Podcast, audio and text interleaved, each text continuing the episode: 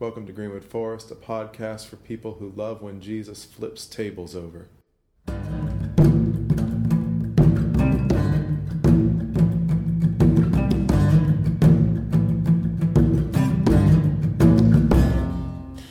We're excited to be here today to talk about our most recent sermon series, Jesus Uncensored, and all that's uh, happened around here since the last podcast episode. Uh, I'm Stephen Stacks, and also with me at the table is Lauren Efird Hey, Steven. and Wes Spears Newsom. Hi, Stephen. Okay, so one of the um, unplanned recurring themes in this series wound up being the temptation to live a quiet life, free from the conflict and strife that comes, that often comes with following Jesus. Um, let's talk about that. How are you tempted by that? How does that show up in your life and your ministry? I think um, since I, I kind of started us off that kind of path when I was talking about the temptation of Jesus in the wilderness, I was trying to think of all the ways that um, temptation is not so obvious um, as the way that it's like depicted in some of the other gospel narratives, Mhm. like with Luke's telling of the temptation, like it's obvious that like the devil is tempting Jesus and he's giving these specific things. Like we know who the players are and what's happening. Um, and it's not so obvious for us. And the thing that I, I found um, maybe most tempting and a lot of the conflict that our church is engaged in and a lot of the uh, things that we've had to say and the things we've had to do in recent months is it'd be a whole lot easier to not do anything. it'd be a whole lot easier just to sit down and be quiet and go about our days and not really worry about what's going on in the world or even what's happening to each other and just go kind of quietly into the dark. But that, that God calls us to more than that. Um, God doesn't call us to comfort and um, an ease of life, but God calls us to something more. Yeah, I mean, I think one of the things that um, struck me about that uh, phrase and the kind of the way it connected with our congregation is that, you know, we, um, in our context, in the, the town that, that our church is in, um, a lot of other churches in town, and, and even, you know, this church um, could be lulled into thinking that being a church in a suburban town uh, you know, there's not too much that you need to address. There's these like pressing issues of the day are really more for the, the downtown churches and the, the churches who are in the big cities and the places where all this stuff happens and that, you know, the churches out here in the in the sleepy suburbs, um, you know, we just we're just here to be nice places um, who, who come to worship and that this stuff doesn't really touch us. We're in the bubble, right? Um, and I think uh, it's important for us to remember that, you know, stuff like what happened to Gilles is happening all around us, regardless of where the church is. Um, and we are tempted as people who have, uh, who live in, in this environment. Um, and I, you could kind of speak broadly about people who live in the United States too, in general, about this in comparison to the rest of the world. But um, we are definitely one of our great temptations is to just not lean into this conflict um, and to not use our power and our voices to try and make a difference, but to just take take the path of least resistance. Well, maybe it's also tempting to do that because it's not because maybe we don't care.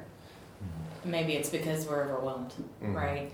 And the temptation to just be overwhelmed by all the many issues um, and then just sort of check out and not care about any of them, right? So this would be a time when I think, you know, yeah, Wes was talking about in his sermon, sometimes I feel like it'd be great to live a quiet life. And I was sitting there thinking, this would be really great to have a job where we actually did work from 8 to 5 and I'll go home and not think about anything else, right?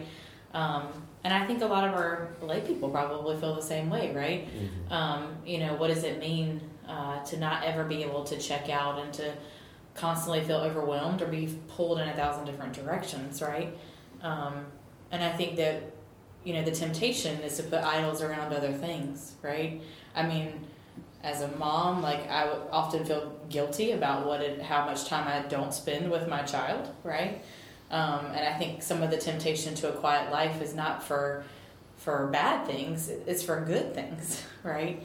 Um, that maybe we just want to be left alone, or maybe we want to have respite, or um, you know, what does it look like when you really try to live in solidarity with somebody um, who's suffering? Yeah, and that's the, the picture of temptation that we get in our foundational story about temptation in the garden is is not something that is obviously evil, but we are tempted by things that we think are good for us, that are that are appealing to the eye and are good for wisdom and are good for sustenance, right? I mean, it's not it's it looks appealing to live a life where your only responsibility is to yourself and to your family and, and to, to live a you know nice comfortable life right and but then the, i think what i'm actually teaching my children right? Right, right. what am i actually teaching my children by doing that right? And um, you know even as a three and a half year old child isaac is very much aware of the Gilles story. And he's talked to him on the phone. And when he has play birthday parties at our house he's having them for Gilles. And he wants to know if Gilles's coming home, right? Um, and have to kind of stand back and say, okay, you know, maybe I was tempted to live a quiet life, um, but what are we actually teaching our children um, by resisting that temptation? Yeah, I mean, one of the most powerful things you said during your sermon, most powerful things to me, Wes, was when you said, as much as I want that, Satan wants it for me more, mm-hmm. right? Um, because you think about a world where everyone is just absorbed by, you know, this idea that they just are only like they only have to care about their insulated family unit unit, um, and the gospel call is to completely deconstruct that false boundary and to consider everyone your family, including your enemies. Right? Mm-hmm. Is to is to to move beyond and that and it's it's a it's a vision of um, abundance, but also one that we're uncomfortable with, you know. Yeah, like that's the whole purpose of church in the New Testament, right? Is to to override and to like to overrule and to expand the boundaries of kinship and family. That the metaphors that Paul uses so frequently, there's like there's two of them. There's he refers to his brothers and sisters mm-hmm. in Christ, and that's like deliberate familial language to embrace other people as his family who are not his blood family. And Paul also uses the language of amnesty and citizenship mm-hmm. that we who were once not part of the Commonwealth of Israel, he says in Ephesians, became citizens in that in the, the people of God. And if that's so fundamental to our salvation, that those are the kind of primary metaphors that the New Testament uses mm. to talk about the inclusion that comes with salvation. There's no way that we can live a quiet life confined to our own nuclear families.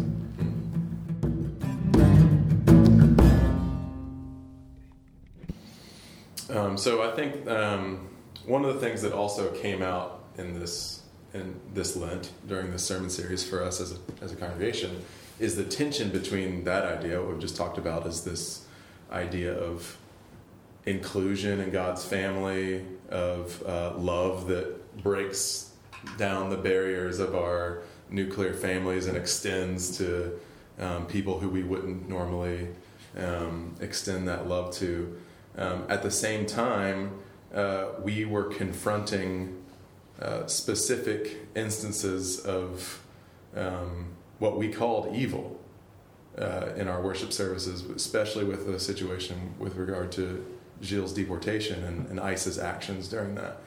Um, and we heard from a lot of, uh, well, we heard from a few lay people who were kind of um, couldn't put those two things together in their mind of us being um, an inclusive community of faith, but also calling out specific behaviors and calling certain things sin, you know, calling things evil that ICE was doing. Um, and one one like very specific sticking point for a lot of people was the, uh, the prayer that you prayed after Gilles was deported Wes. So, um, can you walk us through like what the what the um, the thought process was for that and, and how that fits in with this idea that we were just talking about? Yeah, so every week we have in worship the prayers of the people, in which we pray for the earth, we pray for the world, and we pray for the church. And the Sunday, which was was it the day after Gilles was deported, or it was two days after Gilles was reported? It was two deported. days. Friday, he was deported on a Friday. Yeah. Um, in the prayer for, prayers of the people for that Sunday, I opted to break our normal routine um, with that and to pray for Gilles and to pray for our enemies and to pray for our church specifically in the in the wake of this situation. Um, in the the middle section of the prayers of the people, um, I think is worth listening to before I talk about it right now. God, you tell us to pray for our enemies. First, we pray for your judgment and your justice upon them. We pray for your judgment and your justice for deportation officer Chuck Kelly, who promised Gilles he wouldn't be deported without warning. But when orders came, he followed them without question. We pray for your judgment and your justice for ICE official David Kendi, who ordered Gilles to be detained, lied about the reasons for it, and sent Gilles to a concentration camp. We pray for your judgment and your justice. For Chief Administrator James Arwood, who runs the York County Detention Center in South Carolina, where Gilles was detained without medical care, leading to his first of many hospitalizations.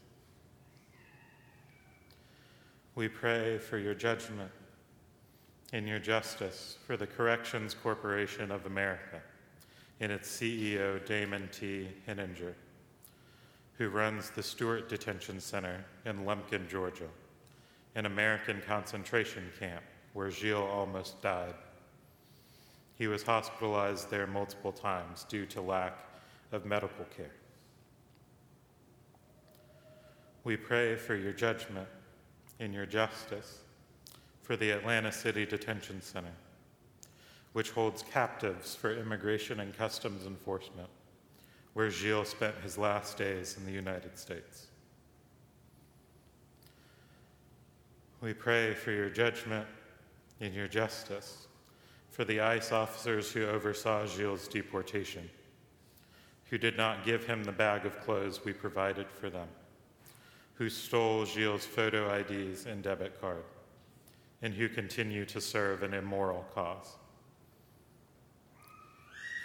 We pray for your judgment and your justice for Field Office Director Sean Gallagher, who repeatedly and personally rejected all of our efforts to help our brother Gilles. Sean Gallagher rejected Gilles' application for a stay of removal without reading it Sean Gallagher rejected appeals from Senator Thom Tillis to reconsider his decision. Sean Gallagher told the court systems that Gilles had to go. Sean Gallagher lied about the medication available to Gilles in the Congo. Sean Gallagher lied about the danger that Gilles will face. Sean Gallagher serves only Caesar and will not listen to God. We pray for your judgment in your justice. For the Secretary of Homeland Security, Kirstjen Nielsen, who continues to enable heartless law enforcement by ICE and who refused to even speak with Congressman David Price when he advocated on Gilles' behalf. We pray for your judgment in your justice for President Donald Trump, whose instructions to ICE through Executive Order 13767, led directly to Gilles' deportation and his detention, whose encouragement to ICE has led them to boast about a 40% increase in administrative arrests of non criminal and non violent people like Gilles, in whose actions and rhetoric toward immigrants is contrary to the gospel of Jesus Christ. We pray for your judgment in your justice for the United States Congress, who have failed to enact any substantive immigration laws for decades, leaving a power vacuum that ICE has happily filled with deportations. Whether they are motivated by cowardice or malice, we pray for their repentance. We pray for your judgment and your justice for everyone who hates their neighbor, and everyone who fails to see the immigrant and the stranger as their neighbor. But we don't only pray for your judgment and your justice, God. We pray for all your enemies to hear the good news of your gospel and to repent of their wickedness and instead follow you. We pray that they would recognize their sins, that they would don sackcloth and ashes with us in mourning in the face of all the ways that they have wronged you. We pray that if their hearts cannot be softened, that they would be toppled from their thrones. We pray as Mary, Mother of God, taught us to pray bring down the powerful from their thrones and lift up the lowly. Lord, in your mercy, hear our prayer. So, one of the reasons why I wanted to have that middle section of the prayers of the people is because one of the things that the New Testament is very explicit about is that we should pray for our enemies. Mm-hmm. Um, that's part of the Sermon on the Mount. That's part of that's central to to Christian ethics is to pray for our enemies, not just be angry at them or like treat them as everybody else would treat their enemies. Mm-hmm. Um, but I think we often will settle in praying for our enemies to not praying for, to settle for not praying for their conversion. Mm-hmm. Um, that we should not pray for our enemies to stay the same. We should pray for our enemies to encounter the radical grace of God that welcomed us into the the community of salvation. That is that is the church. Um, so in that prayer, you heard me name a lot of specific people from Officer Chuck Kelly to um, Officer David Cundy to Sean Gallagher um, to even Donald Trump. And the reason that, that I did that um, was not because of any kind of uncontrollable anger or like emotionalism um, that I had toward any of those people. Um, but because I thought we had a duty to be specific. Mm-hmm. Um, that we we should be clear on the one hand who was responsible for what happened to a member of our church. Um, we should not talk ambiguously about it. Um, and I also think we should be specific because when we pray for our enemies, we should be praying for actual people. Because we, as much as we need to be clear about who has done evil, we also need to be clear for our own sake who we view as our enemies. Mm.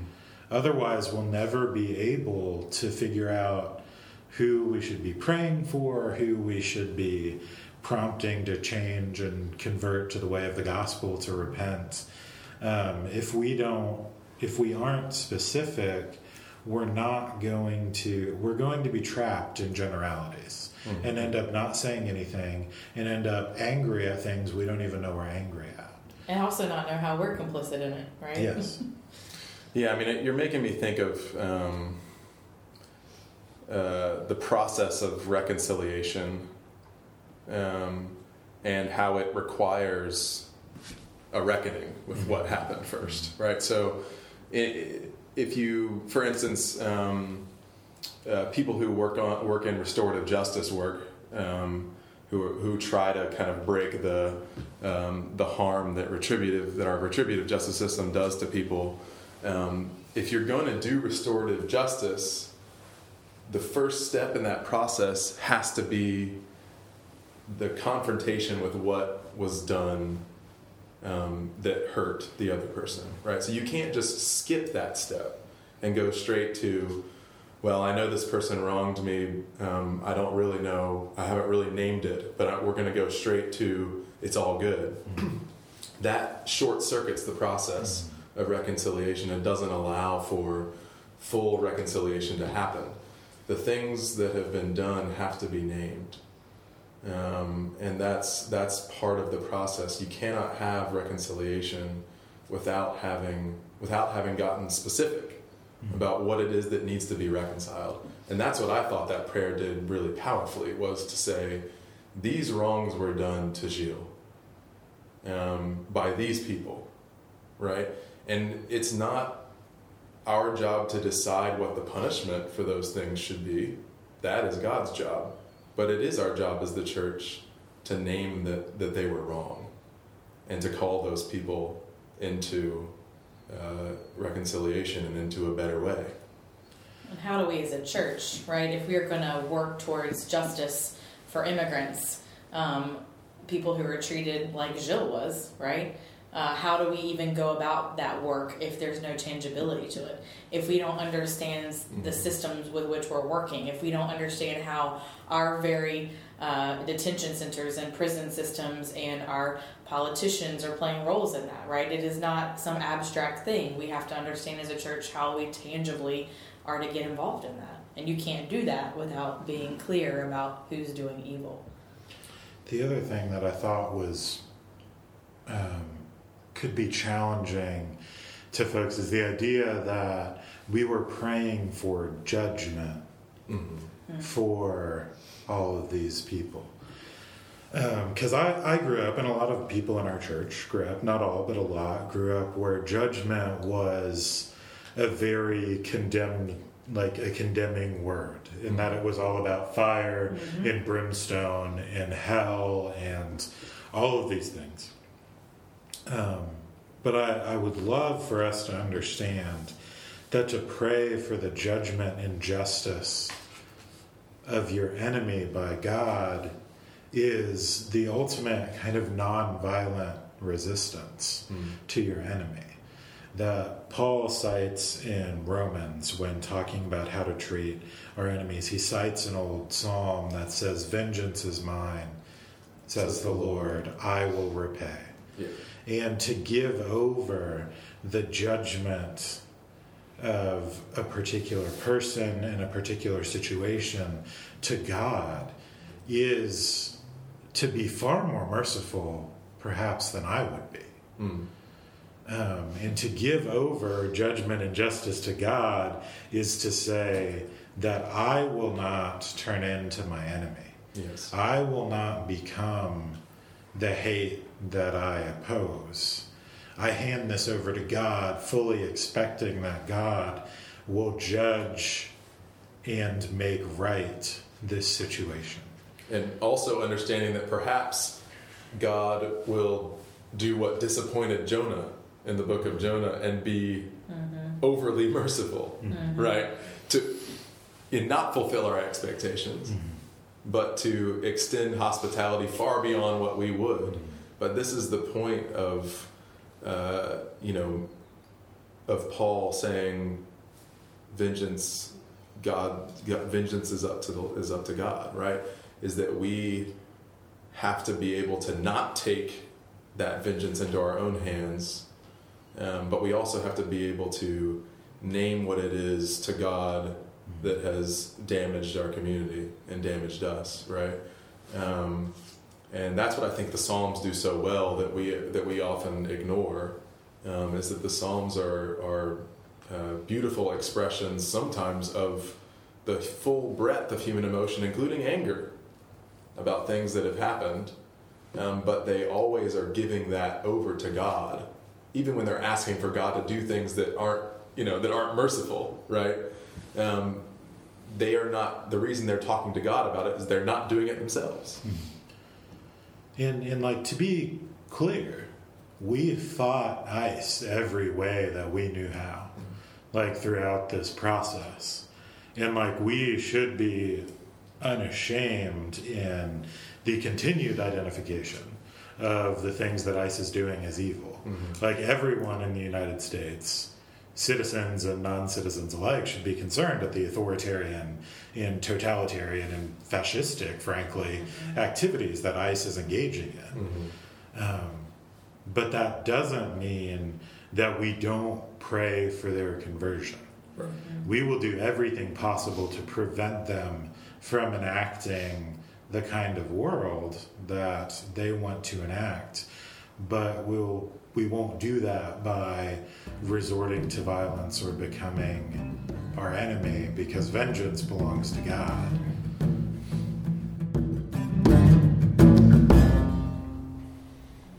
Um, this kind of uh, leads us into um, the next question that I was going to ask, and that's um, we also had um, some questions came up both in the scriptures and in our um, you know dealings with ICE about um, about anger uh, and what is the place of anger in Christian spirituality.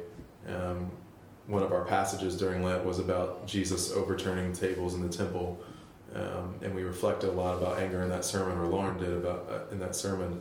Um, so, what do you all think is the place of anger um, in our faith in our practice in Christian spirituality? Well, we've certainly been conditioned to think that it doesn't have a place, right? Mm-hmm. Um, and to be, I mean, this is North Carolina. Uh, I'm a South Carolinian.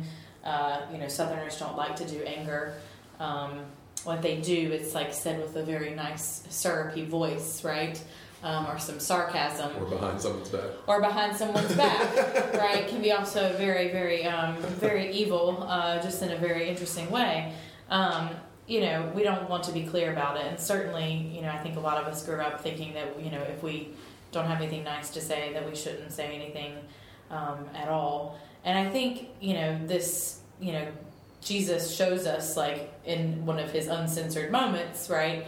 Um, walking into the temple, um, that there are things uh, that are angering, right? That when we go against um, God's ways for the world and when we witness injustice, um, that it is time to turn over some tables um, and to get people's attention um, and to say no.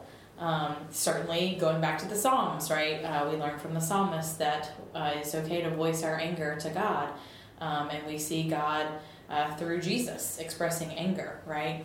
And so, I certainly think that anger in our spirituality should move us towards something, right?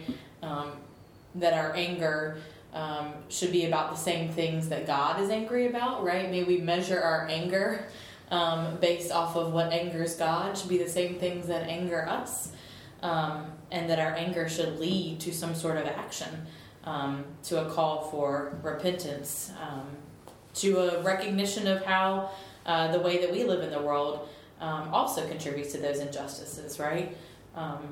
I think our anger should lead certainly to. Yeah, I mean, one of the things that's um, that I think we, you know, we do have to be careful about in this conversation is that anger can destroy a person, right? Right. And I don't think that that's what God wants for his, her um, disciples, um, is to be consumed by um, anger, whether it's righteous or not. Right. Um, and I think that's actually a very real danger in the times that we live in is to be outraged all the time because we have access to every awful thing that's happening in the world more than ever. Um, one can be fatigued by outrage really quickly right now.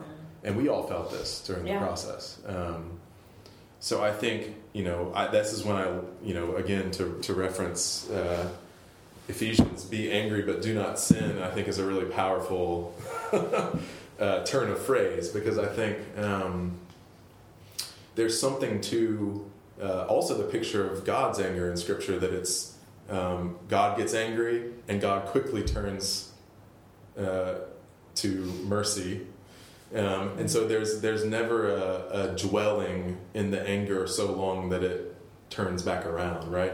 So I think um, you know, if we are to put on the mind of Christ, to take to to take on the mind of Christ and try to be perfect as God is perfect, that requires us to understand what makes God angry. Mm-hmm. Um, but it also means that we have to be careful that that we aren't consumed by it, right? But that we are able to express it uh, in a healthy way, um, which again, uh, our scriptures testify clearly to us that it should be nonviolent. Right. Um, and so that's a conversation that we obviously need to have: how to be angry about sin, um, how to name name it clearly, but non-violently. Um, it's, it's it's complicated, but it also is important for us to grasp.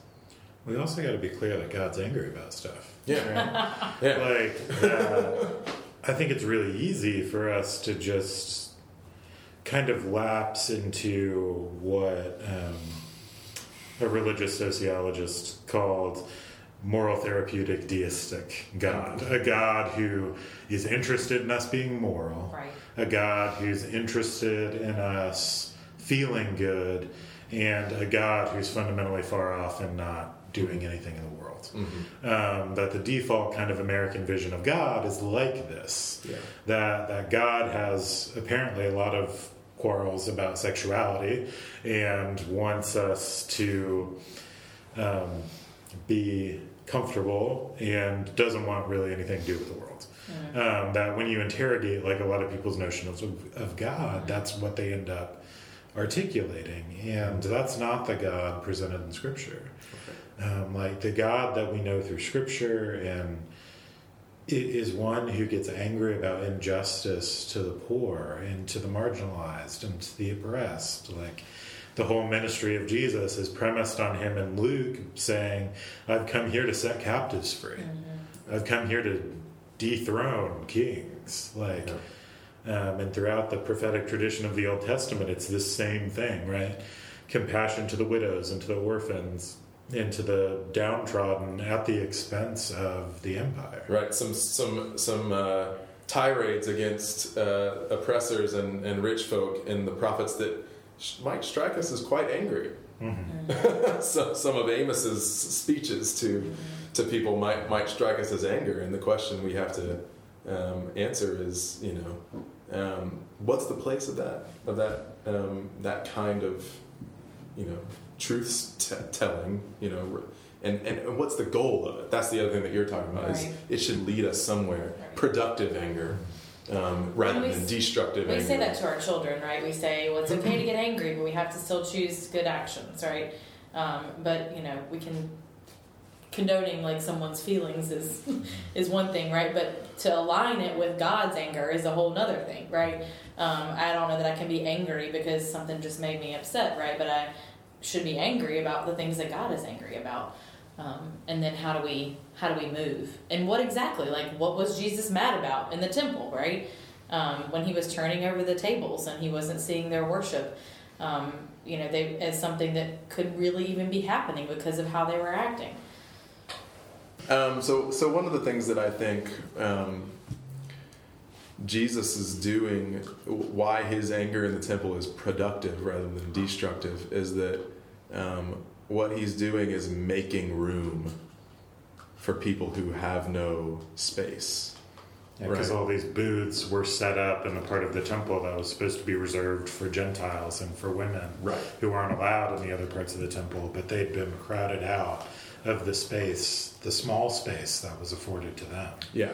So so Jesus' anger is is directed at at practices and at people who are um, trying to limit who has access to um, to abundant life and to God and to and to you know the divine, right? So. Um, you know, one of the one of the things that we also um, had, you know, felt compelled to address during this sermon series was something that happened in our um, in our kind of denominational life as Baptists uh, um, with the affirmation of a discriminatory hiring practice of one of our denominations. Um, and again, I think um, you know our response to that could be read as uh, overly you know harsh or it's you know we're calling people out. We're you know it could seem uh, judgmental to some people or Reaction. not or not inclusive of all viewpoints. Um, that we're kind of drawing uh, a line about what's right and what's not. Um, but I think the difference in what Jesus shows us with his with his productive anger is that God is working to bring people who have been kept out of the of the uh, the temple, people who have not had a seat at the table, into the fold, right? And that those who are trying to keep those people out are going to experience God's entry into their comfort as angry, perhaps, and as overturning something that they um, hold dear. But You that- mean Mary didn't say lift up all people? You mean Mary said lift up the lowly? Is that what you're saying? that Stephen? is that could be yeah. Maybe Mary said it better. I think there's like something like essential there, right, that we need to notice is that so often we want to be conflict averse to the point that we neglect to acknowledge that God takes sides, that God is not neutral in this that God has a vested interest in what happens in the world, and that that interest is aligned with the interests of people who have been kept out, with the people who have had things taken from them, from the people who have been blocked from access to things, that God cares about those people. And we see that throughout Jesus' ministry and throughout the trajectory of the New Testament is always the widening of the circle mm. of who is in this community that is revolutionizing the world.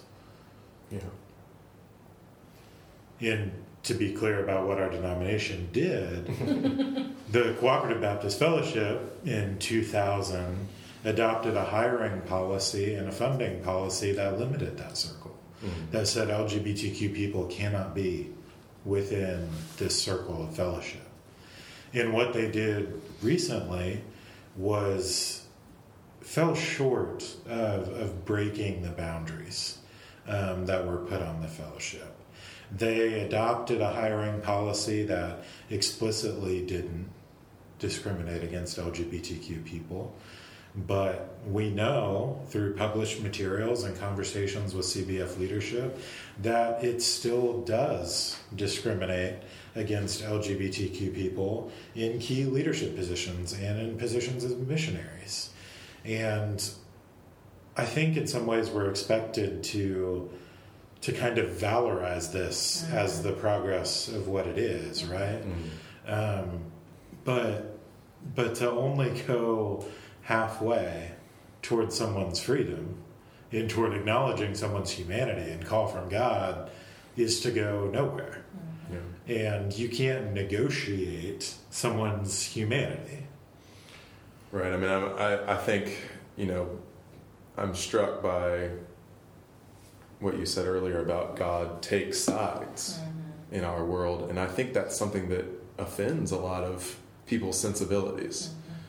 Um, you know, especially us good progressive folk. Um, it's hard to hear, I think, sometimes it, it seems stark to us to hear that God takes sides, that God might be against some people. Well, for Um, God, who just wants us to be well behaved and comfortable Right. and isn't involved in the activities in the world, like this picture of God that lots of Americans tacitly accept, Right. that God doesn't take sides. Right. But the thing is that God wants this world to be fundamentally made right, which, again, um, as Elie Wiesel put it, you know, neutrality doesn't never helps the oppressed. It always helps the oppressor.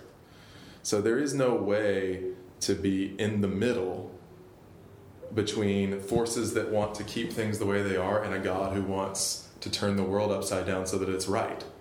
There's no way to, to be moderate or neutral in that uh, endeavor, and we want to be on God's side. So the question is, um, how do we discern where God is acting in the world? And again, this is where we rely on the testimony of Scripture as to who God, uh, whose side God is on, and who and who, how God works and through whom, right?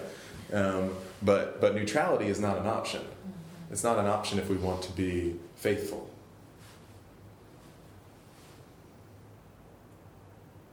you're also making me think of. Uh, we would we would never be having this conversation. I mean, we've absorbed stuff from the uh, Black freedom movement and the civil rights movement so thoroughly that that we've forgotten what it was about um, in our culture. But uh, you know, we wouldn't have be com- be having this conversation if it were about race um, in the same way.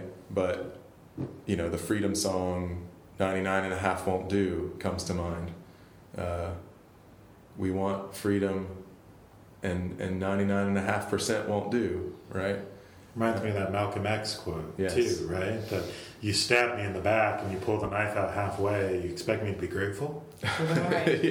yeah, yeah, yeah. Um, justice requires more of us, um, and and neutrality is is uh, again not a way that we're ever going to get to a world as it should be.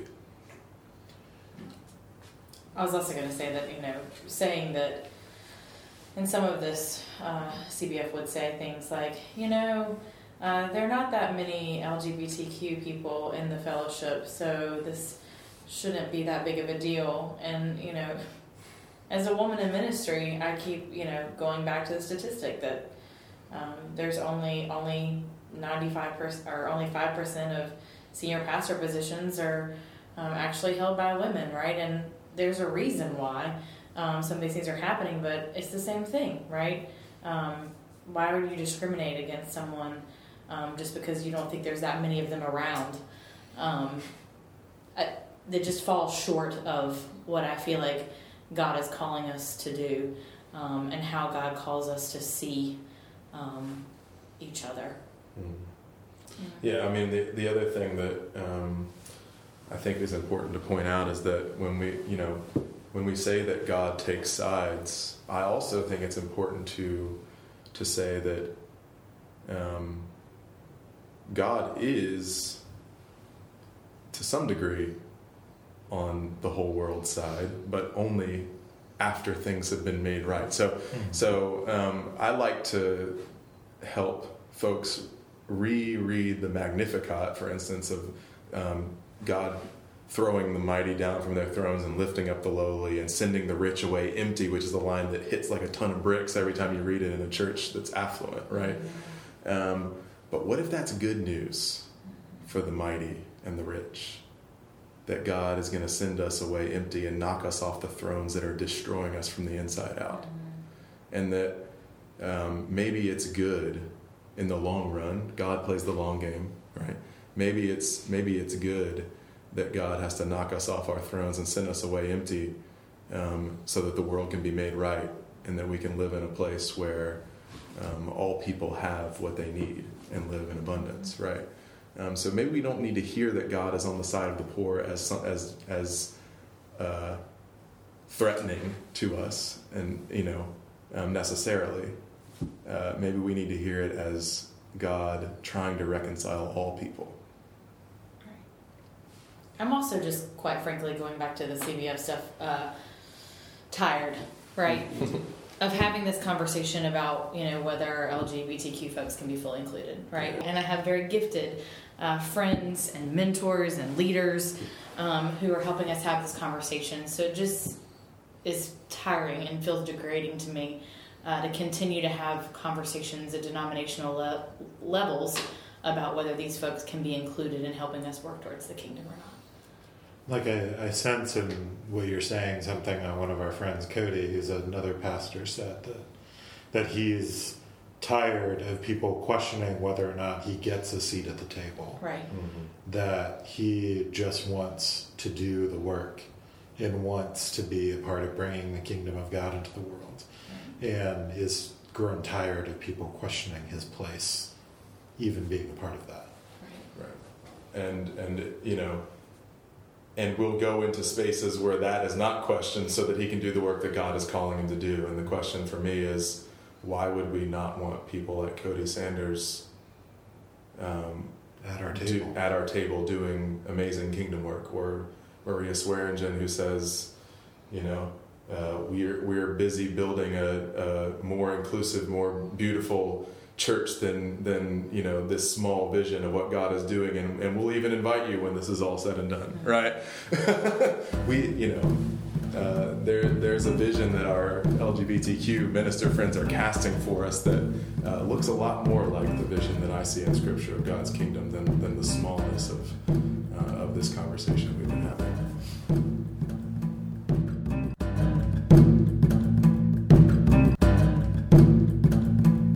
Been Greenwood Forest. Thank you for listening. We'll see you next time.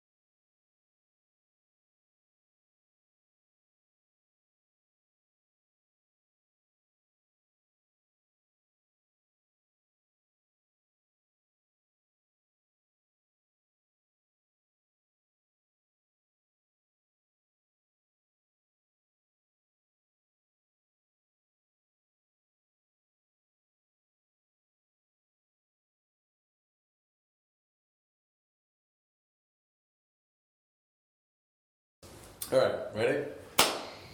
Here we go. We're excited to be here today to talk about Jesus. I'm excited about Jesus. oh, God. Okay.